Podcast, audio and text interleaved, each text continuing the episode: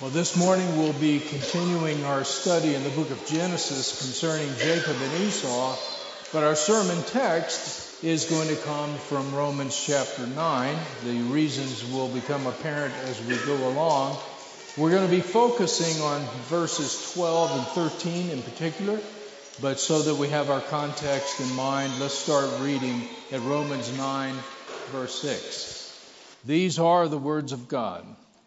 But it is not that the word of God has taken no effect, for they are not all Israel who are of Israel, nor are they all children because they are the seed of Abraham.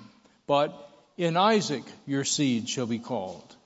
That is, those who are the children of the flesh, these are not the children of God, but the children of the promise are counted as the seed. For this is the word of promise. At this time I will come, and Sarah shall have a son. And not only this, but when Rebekah also had conceived by one man, even by our father Isaac, for the children not yet being born, nor having done any good or evil, that the purpose of God according to election might stand, not of works, but of him who calls, it was said to her, The older shall serve the younger. As it is written, Jacob I have loved, but Esau I have hated. Our gracious Heavenly Father, we pray now by the Spirit, open these deep words to us. Help us to understand the glory and the beauty and the power of all that you were doing for your saints so many years ago, Lord, to preach the gospel to them. And we pray in Jesus' name. Amen. Well, the last time we were in Genesis, we began taking a deep look at Jacob and Esau, and we saw that the very common stereotype that Esau was a man's man and a jolly good fellow, but Jacob was a mild mama's boy hanging out with the women and a bit of a snake. We saw that that stereotype simply does not hold up in light of scripture. We saw that the Hebrew word calling Jacob mild in most of the English translations literally means complete. It's a word that was used of Noah in Genesis 6 9. It was used of Job in Job 1 1. It is what God called Abraham to be in Genesis 17 verse 1. It's what he would later call the whole nation of Israel to be. So it is a very spiritual, strong, and complementary word. And we saw that also from reading ahead and uh, looking, taking a survey of the stories of these two boys, we saw that Jacob actually was very physically strong. He was industrious, he was responsible, he was trustworthy, he was loyal, he was a very capable man who furthermore wanted the responsibilities of covenant headship. Esau, on the other hand, cared nothing about God or the things of God or the responsibilities of covenant headship, but lived only for the moment. And this is why when we look at Hebrews, that the Hall of Fame of Faith there in Hebrews 11 and 12, we see uh, Jacob mentioned as a positive example for us today, but Esau is one of only two negative examples, him and Cain, or the negative examples that we're specifically told to not be like.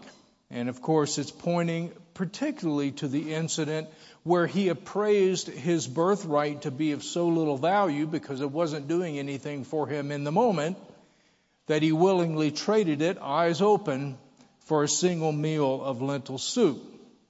And so we saw coming true in the lives of boys as they were becoming lads and young men, God's prophetic choice and decree, the older shall serve the younger.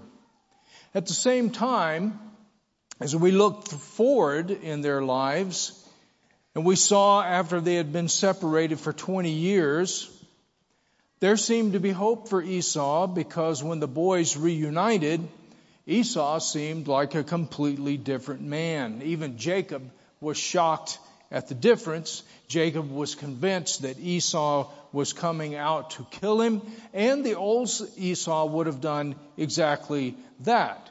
But in fact, when they met Esau was joyful to see Jacob. He embraced him. He hugged him. He was glad to see him. He welcomed him in peace and graciousness. So, with that backdrop that we gathered last time, the question we want to face today is how does Jacob I have loved, but Esau I have hated fit into this? Is that a statement of God's eternal decree regarding individual salvation? Is it a statement of salvation to Jacob and damnation to Esau? Or is it something else? And if so, what? So there's a lot going on here, so let's take it layer by layer from the ground up. First of all, let's state very clearly that the Bible teaches God's sovereignty in salvation right down to the individual. So many passages we could look at on this. We could just turn back a few verses to Romans chapter 8, verses 28 through 30, which be a good example. But let's look, for sake of time, at Ephesians chapter 1, verses 3 through 5. Blessed be the God and Father of our Lord Jesus Christ, who has blessed us with every spiritual blessing in the heavenly places in Christ just as he chose us in him before the foundation of the world, that we should be holy and without blame before him in love, having predestined us to the adoption as sons by Jesus Christ to himself, according to the good pleasure of his will, to the praise of the glory of his grace, by which he made us accepted in the beloved. So there's no question that God that the Bible teaches God's sovereignty with regard to salvation. Now, the, the mistake that people very commonly make when they get a good dose of God's salvation, uh, I mean, God's sovereignty and salvation like that, is we have a tendency to picture God like a hockey goalie, blocking all these people who are trying to come to Jesus. But that's not the situation. The situation is there's no one to block because no one is coming. Apart from God sovereignly intervening in our lives, making us alive by the Spirit, working faith within us, no one would ever turn to Christ in faith and repentance. Ephesians chapter 2 verse 4. God, who is rich in mercy, because of his great love with which he loved us, even when we were dead in trespasses, you see, we're not in a neutral state apart from Christ. We're not in a neutral state. We are dead. We are slaves. We're incapable of helping ourselves because we're in a helpless condition. Even when we were dead in trespasses, God made us alive together with Christ. By grace you have been saved. That's what it means to be saved by grace. It means we were helpless to help ourselves and God saved. And then he goes on in verse 8 For by grace you have been saved through faith, and that not of yourself. The faith is not self generated, it is the gift of God. And we could add many similar passages. So there's no question that the Bible teaches God's sovereignty with regard to salvation right down to the personal level. But the question still remains is that what Paul is talking about in Romans 9 and verse 13? Well, he is certainly talking about God's sovereignty. But I would submit to you that he's talking about a different aspect of God's sovereignty other than sovereignty with regard to individual salvation. I want to submit to you that he's talking in Romans 9 about the aspect of God's sovereignty that pertained to the burning issue of Paul's day, the issue that we see played out across the pages of the New Testament, creating all of the conflict. And it was the question not of God's sovereignty, because you see, the Jewish leadership would have agreed with God's sovereignty. They affirmed that. They had no problem with God's sovereignty. What created the issue of the day was this question What defines the people of God? what defines God's people. To the Jewish leadership, it was national Israel marked out by circumcision and ritual separation from Gentiles. Now, this is why you see in Acts 15, verse 1, this statement Certain men came down from Judea and taught the brethren, unless you were circumcised according to the custom of Moses, you cannot be saved.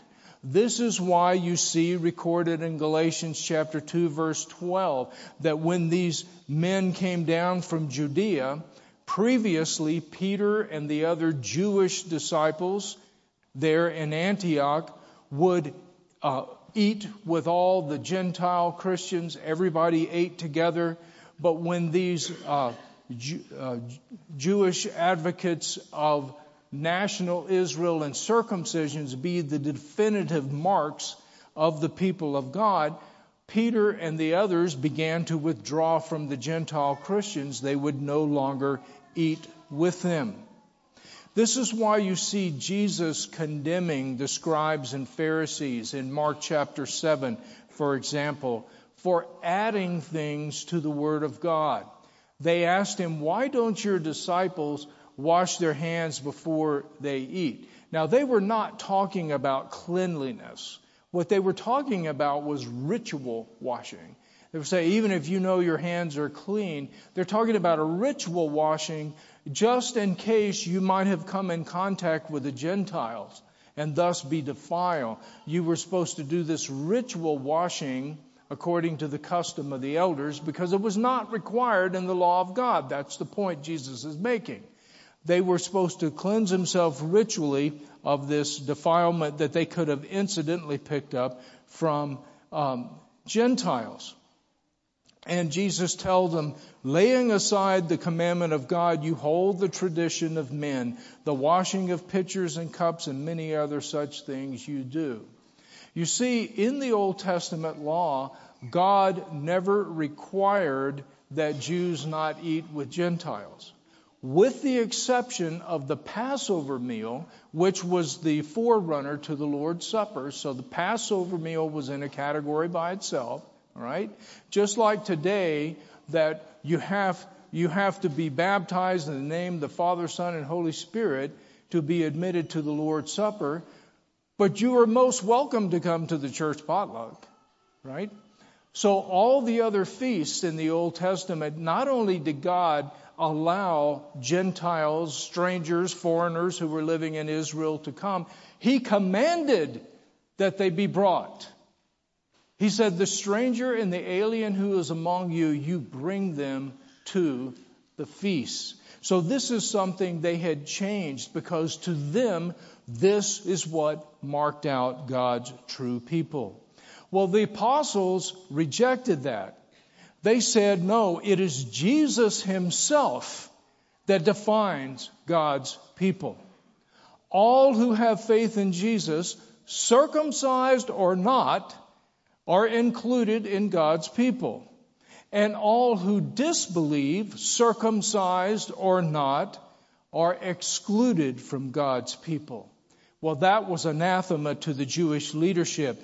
They answered the apostles by saying, Jesus cannot be Israel's Messiah.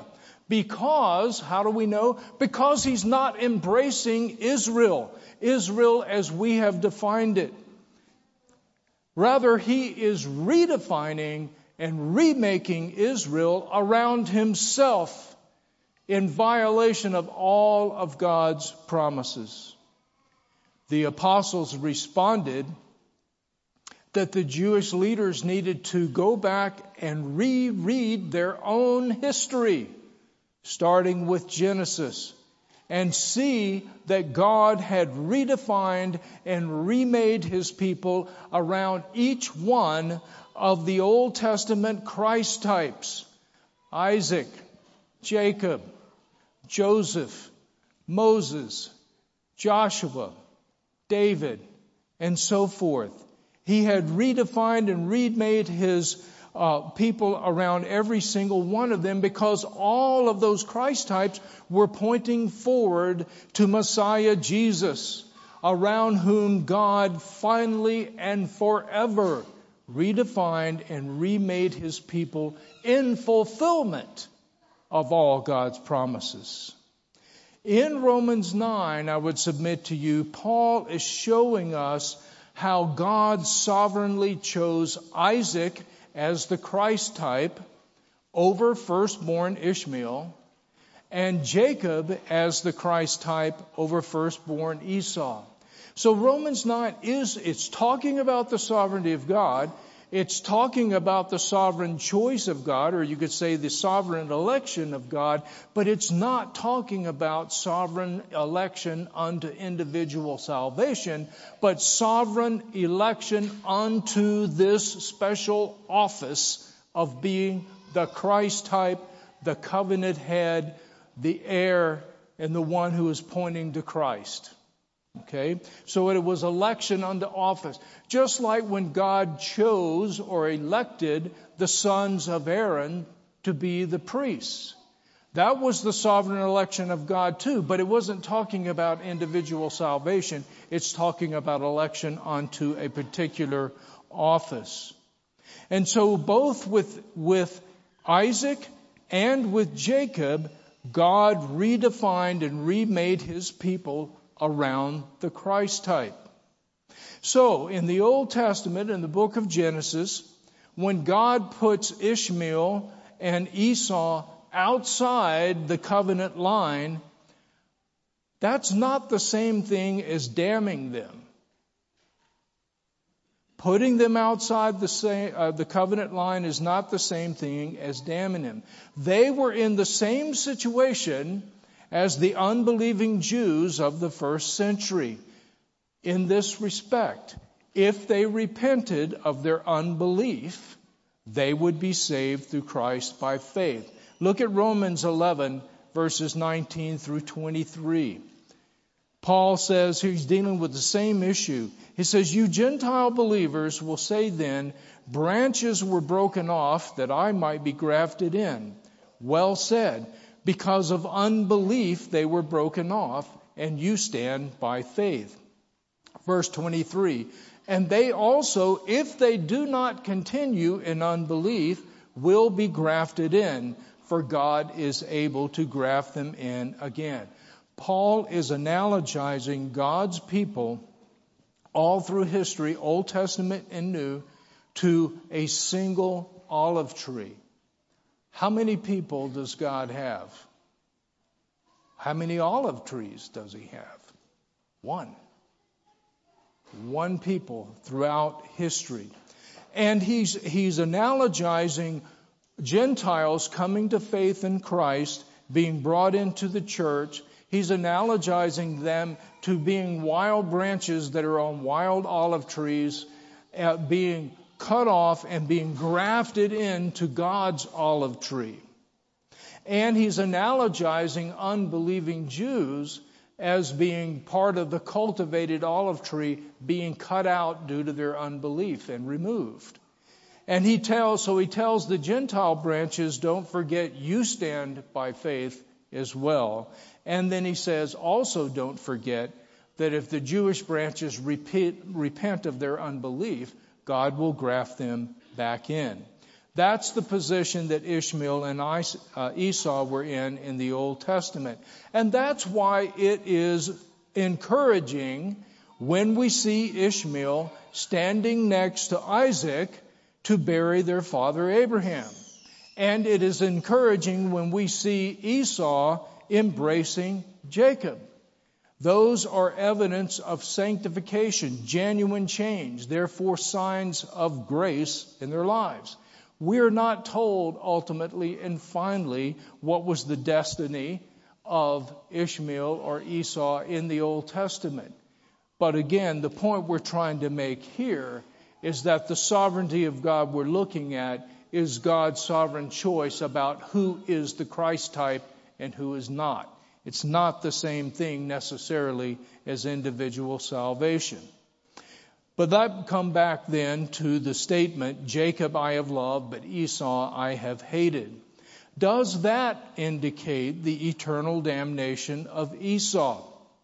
Well, part of the reason that we are tempted to think in that direction is the fact that Paul quotes that statement immediately after the older will serve the younger, which tends, it tempts us to view the two statements as essentially the same, but they are not. And let this be a lesson to us here of the importance of looking up Old Testament verses that are quoted in the New. When you see an Old Testament verse quoted in the New Testament, find out where it is. Go back and read it. Read the context. The apostles weren't just proof texting, they're evoking an entire context uh, in an entire passage in the Old Testament. Okay? So find out where it is, go back, read it in context, find out when it was given, what was the setting, and so forth. Now, when we do that with this, uh, these two quotes, the older will serve the younger, and Jacob I have loved, but Esau I have hated, we see they were completely separate statements made at separate times for different purposes. The older will serve the younger was a prophetic decree by God stated to Rebekah before the boys were born around 1900 BC. Jacob I have loved, but Esau I have hated was stated by God through the prophet Malachi in around 425 BC, almost 1500 years later and long after the boys were dead. And when we read that statement in Malachi in context, we see that it's not even talking about Jacob and Esau individually. It's talking about their descendants over the centuries since their death. Furthermore, it is not talking about eternal damnation, it's talking about temporal judgment. Look at Malachi chapter 1, verse 2. I have loved you, says the Lord. But you say, How have you loved us? Now, the setting here is that God is encouraging Israel to continue rebuilding Jerusalem after the Babylonian captivity. Now, Israel had faced a lot of hardships and opposition as they were rebuilding Jerusalem, but the main roadblock they were facing was something that was coming from within their own hearts. It was their own sullen self pitying attitude. God says, I have loved you. They said, How? In other words, you have not loved us. That's what they were saying to God.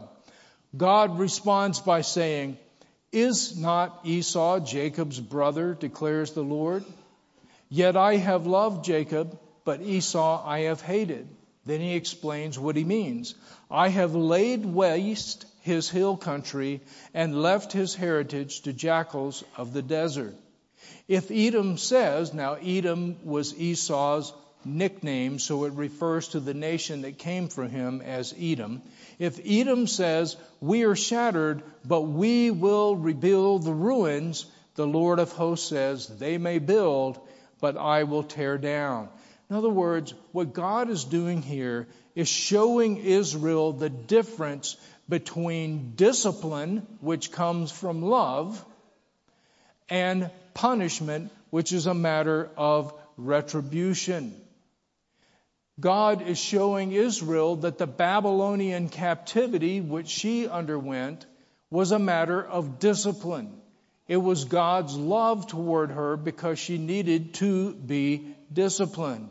On the other hand, what he was doing with Edom in temporal judgment bringing the Assyrian captivity upon them, followed by Babylon, God was punishing them for specific things that they had done in history. As a result, God is pointing out, I am allowing you to return to Jerusalem and rebuild. I will allow no such thing for Edom. So, why was God bringing temporal judgment against Edom? It was because of a long term pattern of hatred and hostility toward Israel. Ezekiel 35, verse 3 Behold, O Mount Seir, that's another way of referring to Edom because Mount Seir was in Edom. I am against you. Verse 4 I shall lay waste your cities. Verse 5 Because you have had an ancient hatred, hatred and have shed the blood of the children of Israel. There's many examples of this. One of them is when Israel came out of Egypt in the Exodus and wanted permission to cross Edom's land. She promised to stick to the highway, promised to pay for any damages or anything used or any water that was drunk. But Edom adamantly refused with a great deal of hostility. Edom came out with their army, and so Israel was forced to go around the long way through a very difficult part of the desert. You can read about that in Numbers chapter 20. In the days of Saul and David, Edom all, often fought against Israel. You can read about that in 1 Samuel 14 and 2 Samuel 8. But probably the most egregious example is when Babylon besieged and destroyed Jerusalem in 586 BC. During that time, the Edomites were their cheerleaders. They cheered them on. They just said, tear it down, completely destroy it. Furthermore, Edomites stood on the crossroads outside the city, and those who were trying to escape, they would capture those Israelites and turn them over to the Babylonians. And when the city finally fell, the Edomites participated in the looting of the city. You can read about that in Psalm 137, verse 7, and Obadiah, verses 10 through 14. So God had prophesied historical judgment against Edom through a number of different prophets Isaiah, Ezekiel, Joel, Amos, now Malachi. And uh, again, he brought this about through the Assyrians, followed by the domination of the Babylonians. And so in Malachi, what God is saying is that he hates Edom's, Edom's historic hatred and violence toward Israel, and that he's going to continue temporal judgment against Edom. Specifically, that if Edom tried to rebuild, God was going to thwart them by tearing it down again.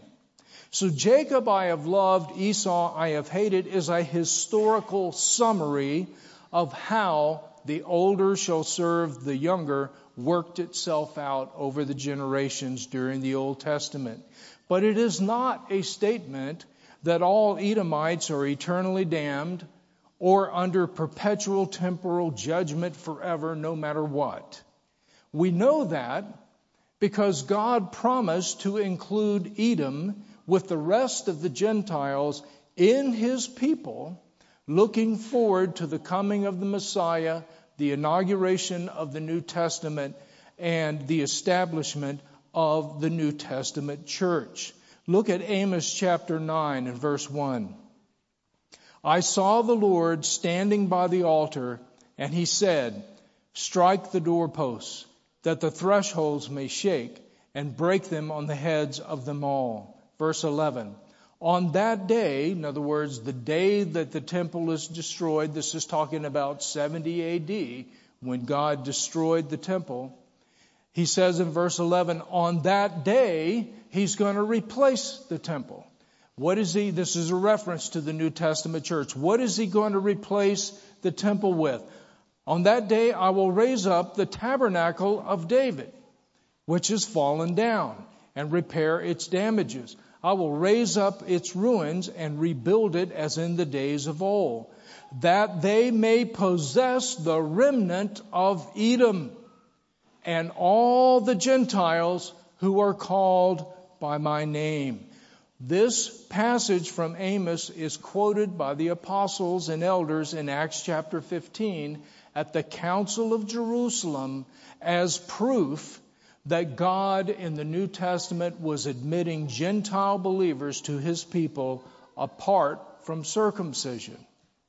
Now, the tabernacle of David, This is something that we tend to read right over. I know all of you have read these passages uh, before, like in 1 Chronicles 16, where David brings the Ark of the Covenant to Jerusalem. And we don't really think much about it. But the tabernacle of David is extremely significant, but most Christians have no idea what it was. It was a temporary place for the Ark of the Covenant when it was first back, uh, bought, brought back to Jerusalem by David and before Solomon's temple was built. 1 Chronicles 16:1. So they brought the ark of God and set it in the midst of the tabernacle that David had erected for it. Verse 4. And he appointed some of the Levites to minister before the ark of the Lord, to commemorate, to thank, and to praise the Lord God of Israel. Asaph, the chief, and next to him Zechariah, then Jael, then Shemiramoth, Jehiel, Mattaniah, Eliab, Benaiah, and Obed Edom. So it only existed during an interim period, and it had some very unusual features that were not characteristic of the former tabernacle of Moses nor of the temple of Solomon that would follow. First of all, notice that worship here in the tabernacle of David is occurring right in front of the Ark of the Covenant. It's occurring right in the very presence of God. Now, if that had been attempted in the tabernacle of Moses, or if it was attempted later in the temple of Solomon, those people would have been consumed by the fire of the Lord because only one person once a year with the blood of the atonement was allowed to come in before the ark to the presence of God, and that was the high priest. Here we have all these people and David right in front of the ark, worshiping God, and no one is being consumed.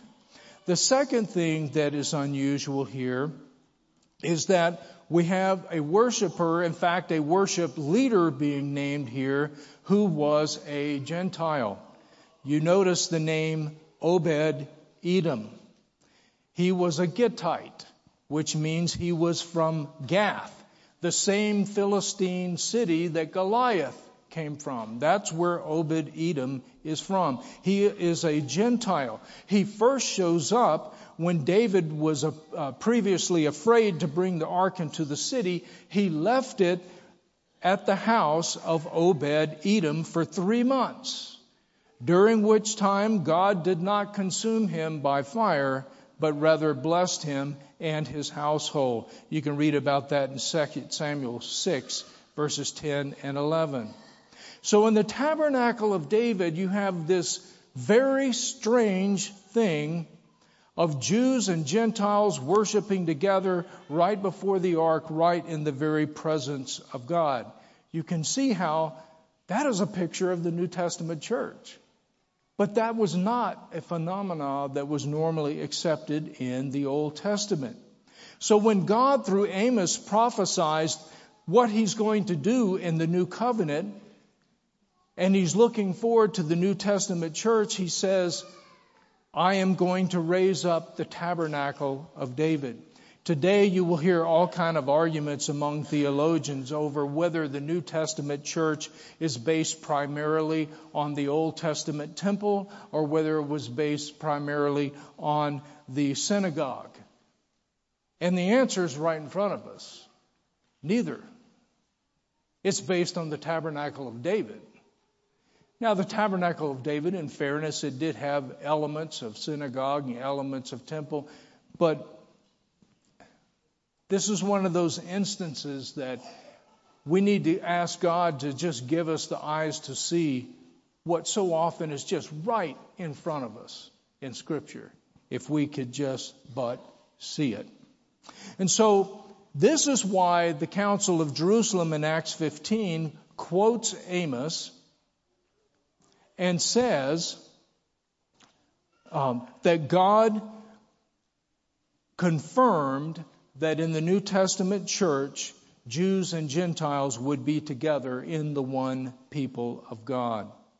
Now, if you want a particular example of an Edomite believer in the Old Testament, look no further than Caleb.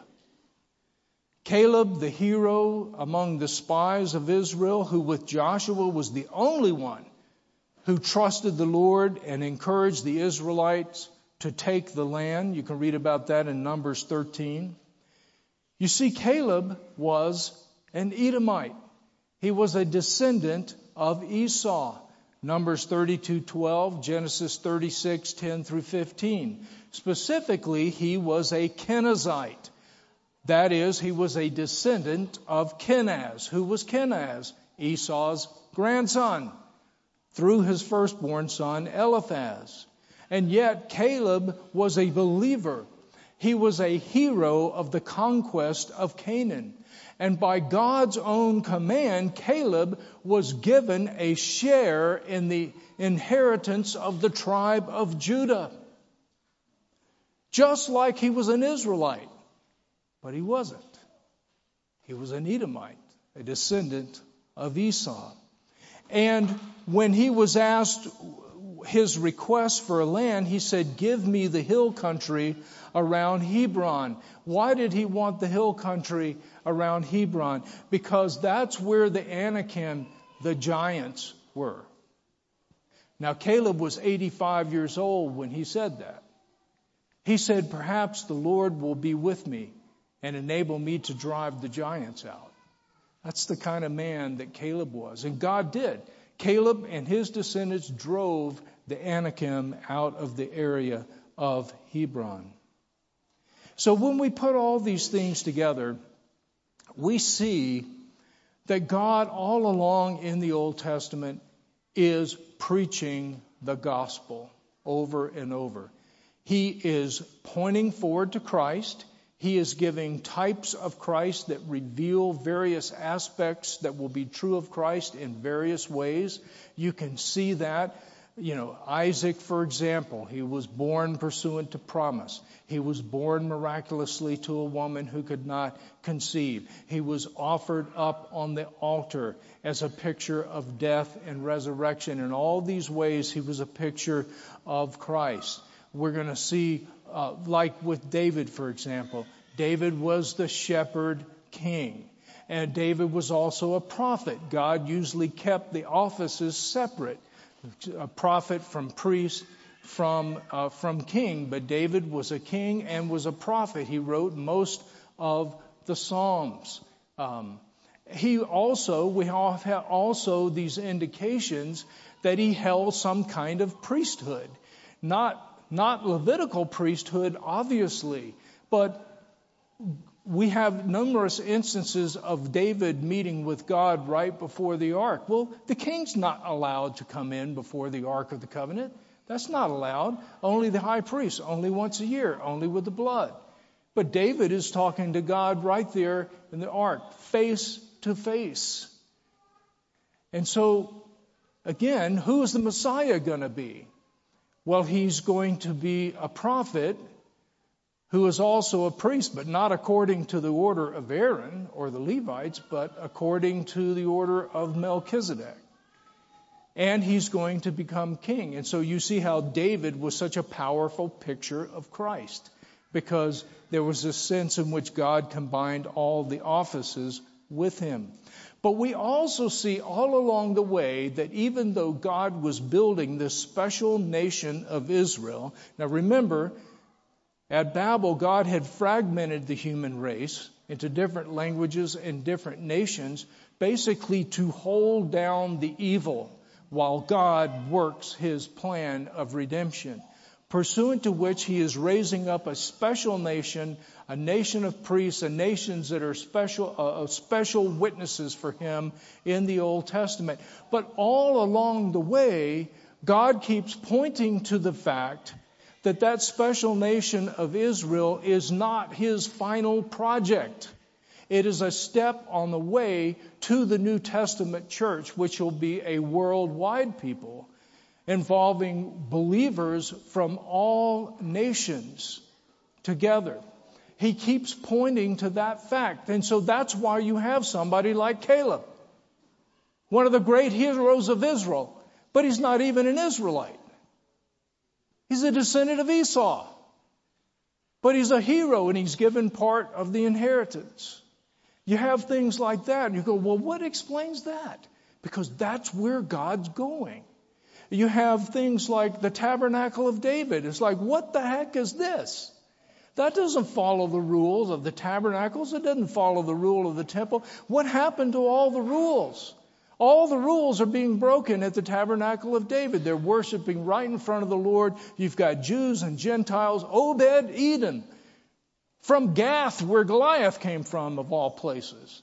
He's there helping lead the worship.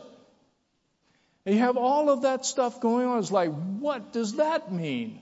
Where did that come from? God keeps saying, This is where I'm going. This is where I'm going the whole time.